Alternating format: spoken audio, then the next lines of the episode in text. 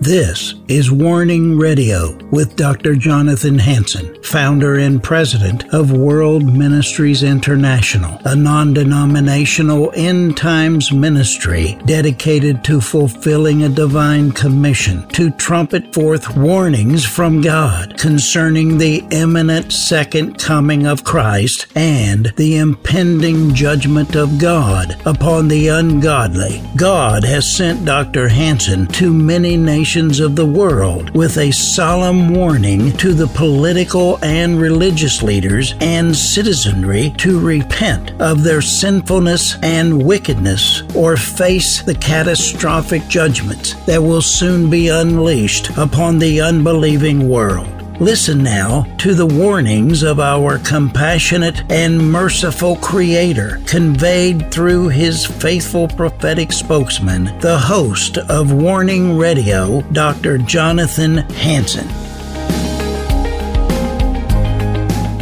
This is Dr. Jonathan Hansen. I'm the president of World Ministries International as well as Eagle Saving Nations.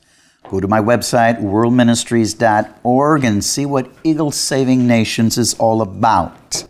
But it's to have another great awakening. In a nutshell, we've got to once again have the power of God come down. Christians go forth with power and authority. There needs to be a nationwide repentance, or this nation is coming under judgment. Let me tell you, we've got to have another great awakening. Now, we're in our college chapel here at World Ministries International. This is a special service on a Friday night because we're in a parade tomorrow, all representing our Savior. So this is a special service. I'm, I'm going to be speaking on, we could classify it as God's personality, what our personality should be like, what the Lord wants it to be like. I've actually had a man named Pastor Tobias Nehemiah who's worked with me since 1987 he was part of my church that we developed into a mega church in Kenya. And he, I asked him to write an article on this area of God's personality. And I wrote an article. It's going to be coming out. If you don't get my free monthly pastoral articles, you can call 360 629 5248 or worldministries.org and request to be part of the free mailing list. Now, the first part grace, mercy, and forgiveness. And I wrote, Father, forgive them. Grace, mercy, and forgiveness. The dictionary defines grace as unmerited divine assistance, given to humans for their regeneration or sanctification. Virtue coming from God, approval, favor, or privilege. Grace, therefore, is the disposition to act or instance of kindness. Once again, coming to you live from our chapel here at World Ministries International. This is a live audience with children.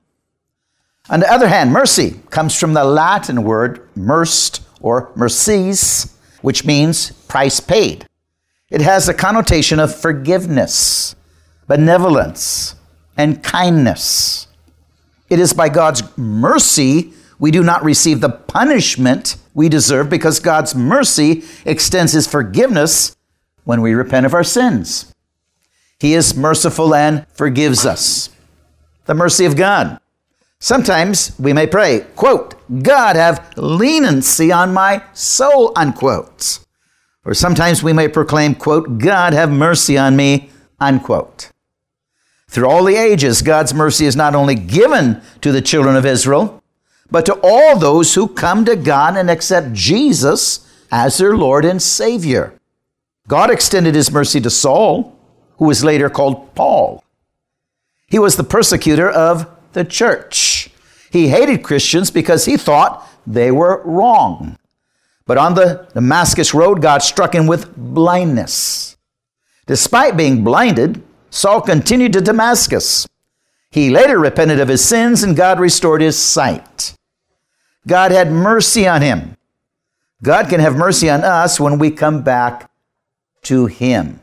In the Bible, there's many exhortations of mercy. One example is found in Matthew 5 7. Quote, Blessed are the merciful, for they shall be shown mercy, unquote. Also in Luke 6 36 through 37, quote, Be merciful, just as your Father is merciful. And in verse 37, we read, Do not judge, and you will not be judged. Do not condemn, and you will not be condemned.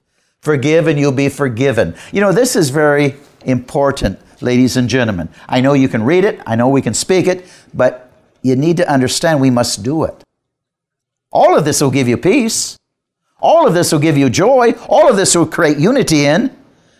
And if you don't do it, you are destroying yourself your emotions, your mind, you'll be a basket case, and you actually open doors for demons to torment you. We must not only receive mercy from God, we must give mercy to others. Mercy extends farther to acts of compassion in which lend a hand to the needy around us. Allow me to mention this by saying, from name withheld, quote, rivers do not drink their own water, the sun does not shine on itself. Trees do not eat their own fruit, flowers do not spread their own fragrance for themselves. Nature is an example of living for others. We are all born to help each other, no matter how difficult it is. Life is good when you are happy, but much better when others are happy because of you. I hope you caught that. Life is better when others are happy because of you, not just you're happy. Well, you can be happy, but that sort of can be a real selfish thing where we don't care about the other person being happy. We need to care.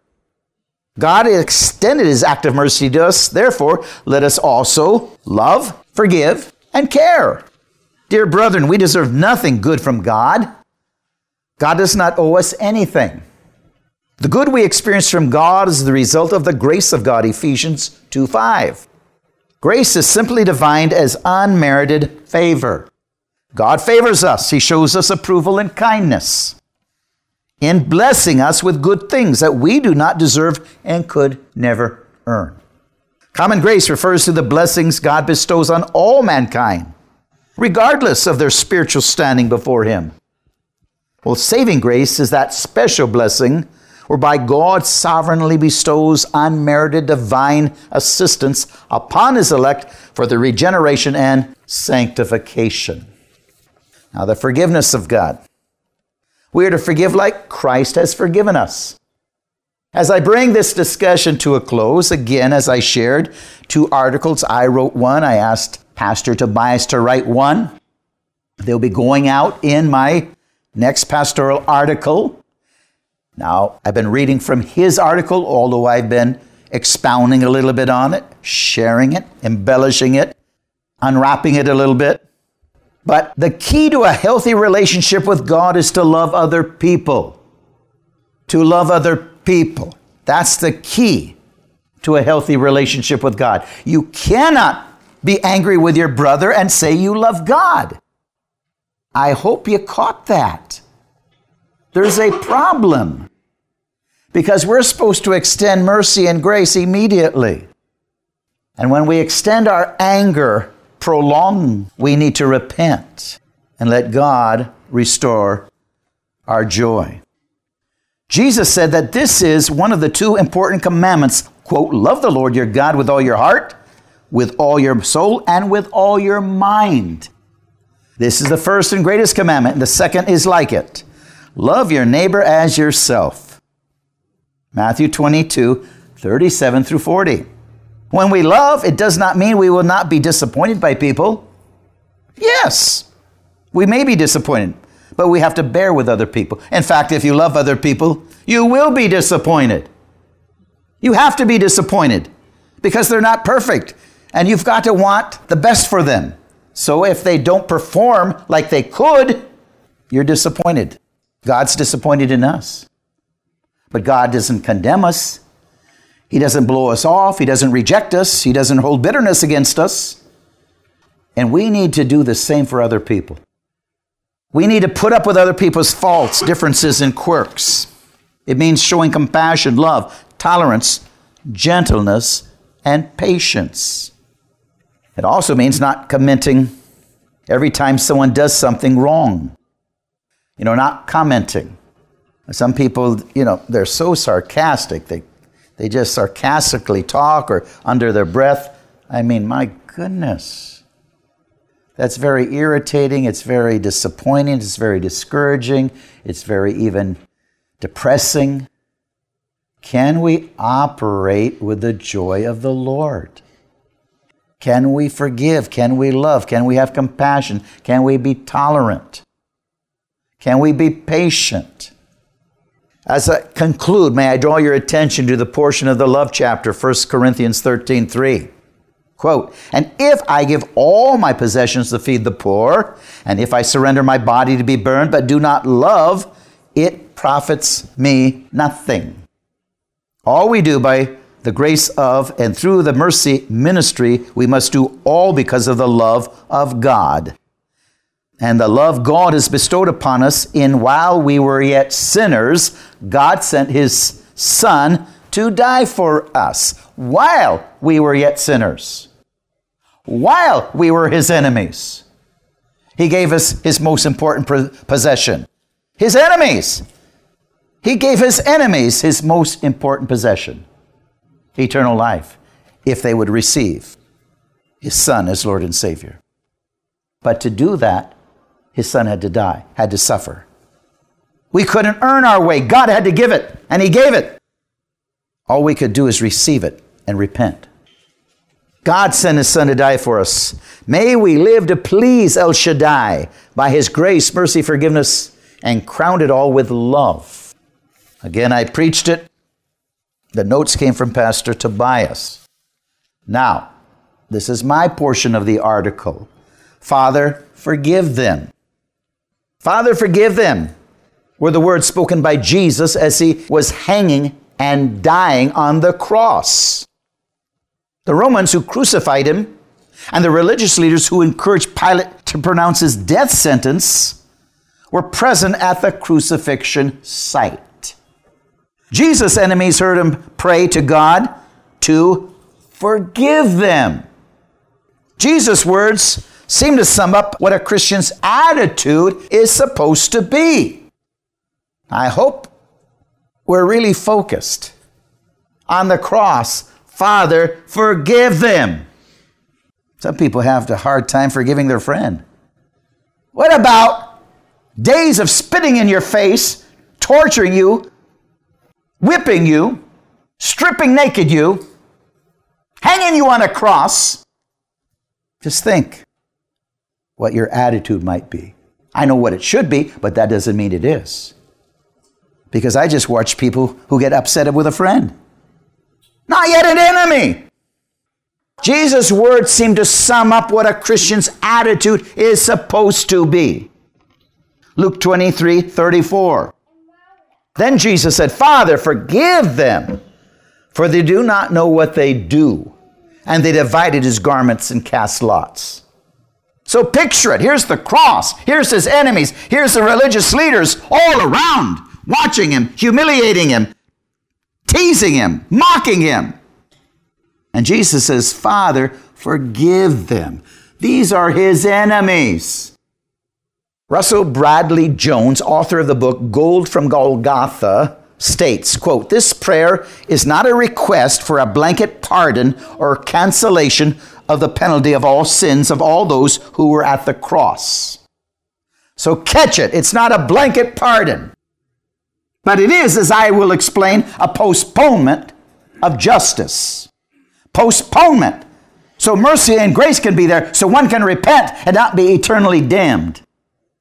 No, instead, it's a statement showing the grace of God because of the love of God that Jesus had, even for his enemies that tortured him and were killing him at that very moment. This is the love we're supposed to extend to others because of grace. Are you with me? This is the love we're supposed to extend to others.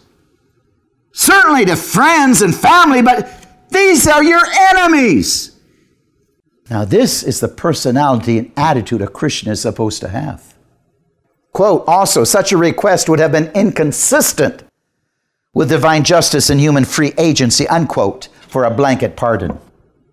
It's not a blanket pardon, it's a postponement in hopes that a person will repent. Jesus never granted pardon except to individuals on a petition of faith, just as he did to the thief on the cross who repented to Christ. Jesus told him, Today you will be with me in paradise. Why? Because he repented. And accepted him as Lord and Savior. Jesus has never granted a mass pardon to a crowd of non repentant sinners, regardless of their ignorance or guilt, but neither does he hate them or want vengeance on them. We're not supposed to hate our enemies, and there are enemies out there coming against the church today, and it's only going to increase, but we're not supposed to hate them. Jesus loves them and wants them to repent before they die so they can avoid eternal judgment, which is the part of justice of God that hates sin. God hates sin. There will be eternal justice if you don't repent before you die. There will be eternal judgment. He has to.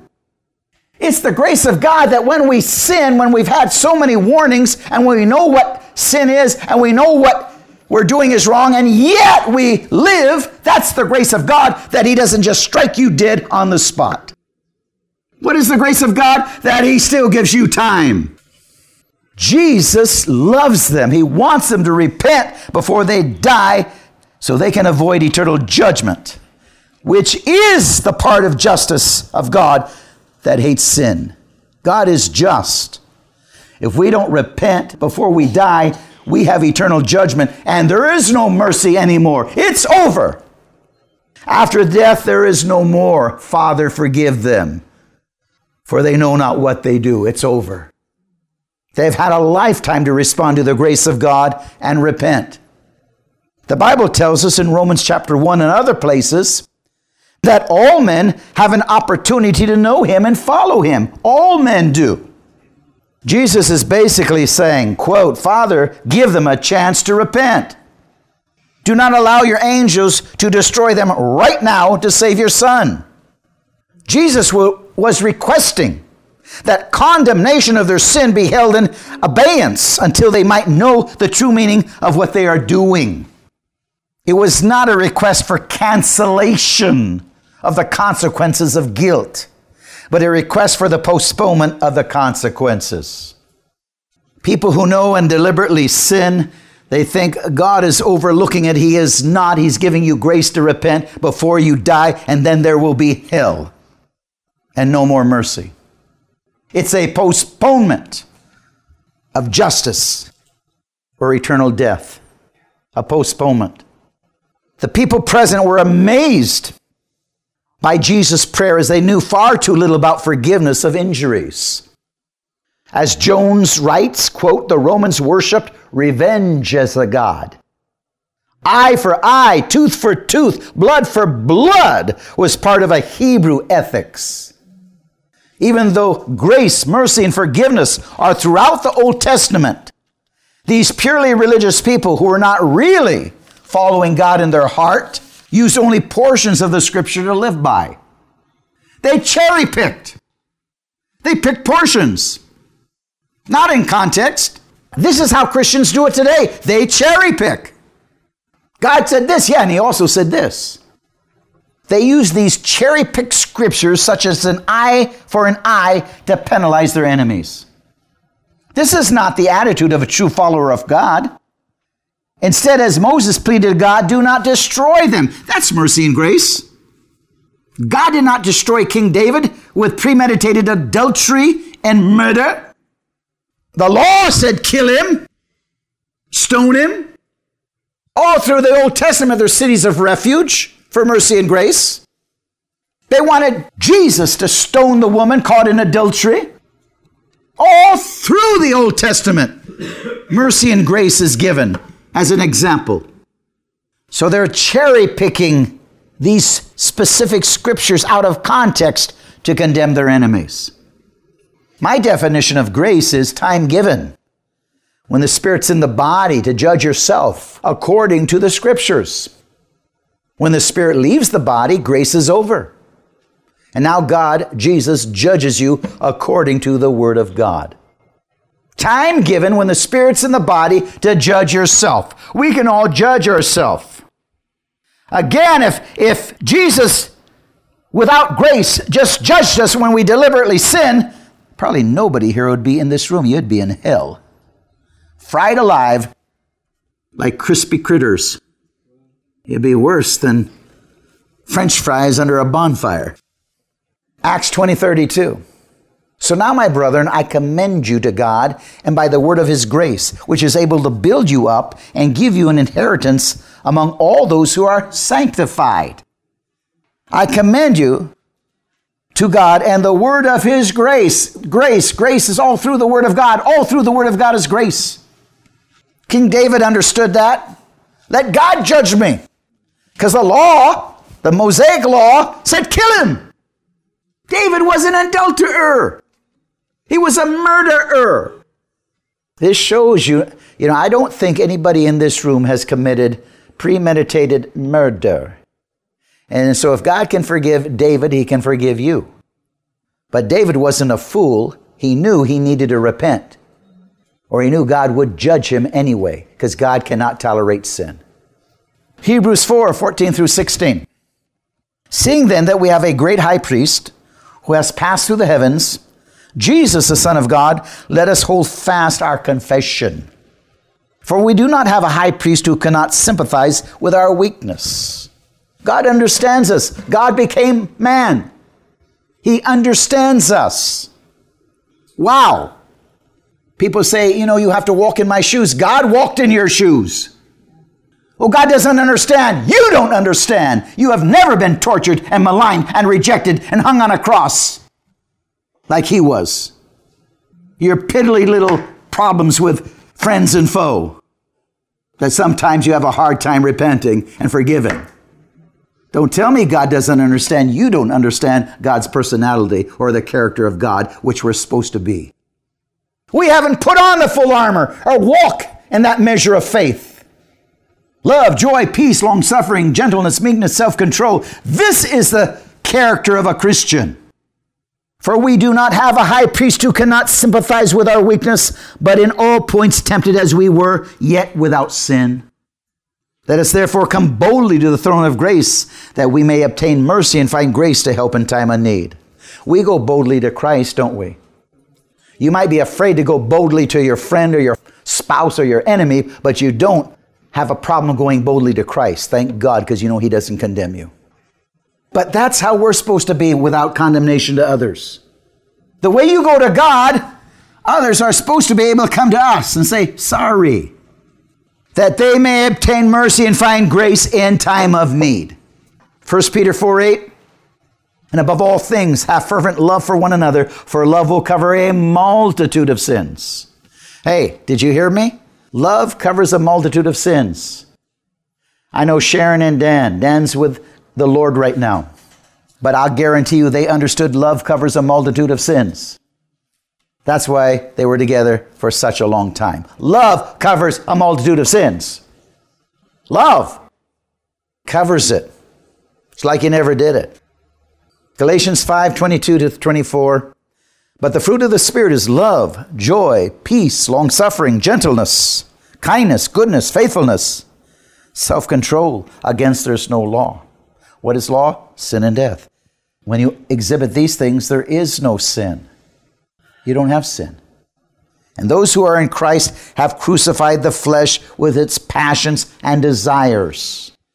Meaning now, every time we mess up, we say, Sorry, God. And we're white and clean again because He doesn't condemn us. Man, I wish people did this. Quit condemning, forgive. Mercy, grace, and love is supposed to be the personality, the attitude, and the characteristic of followers of Jesus Christ. Let us truly represent our Lord so Jesus can be seen through us on earth, and salvation and restoration can be part of our daily lives.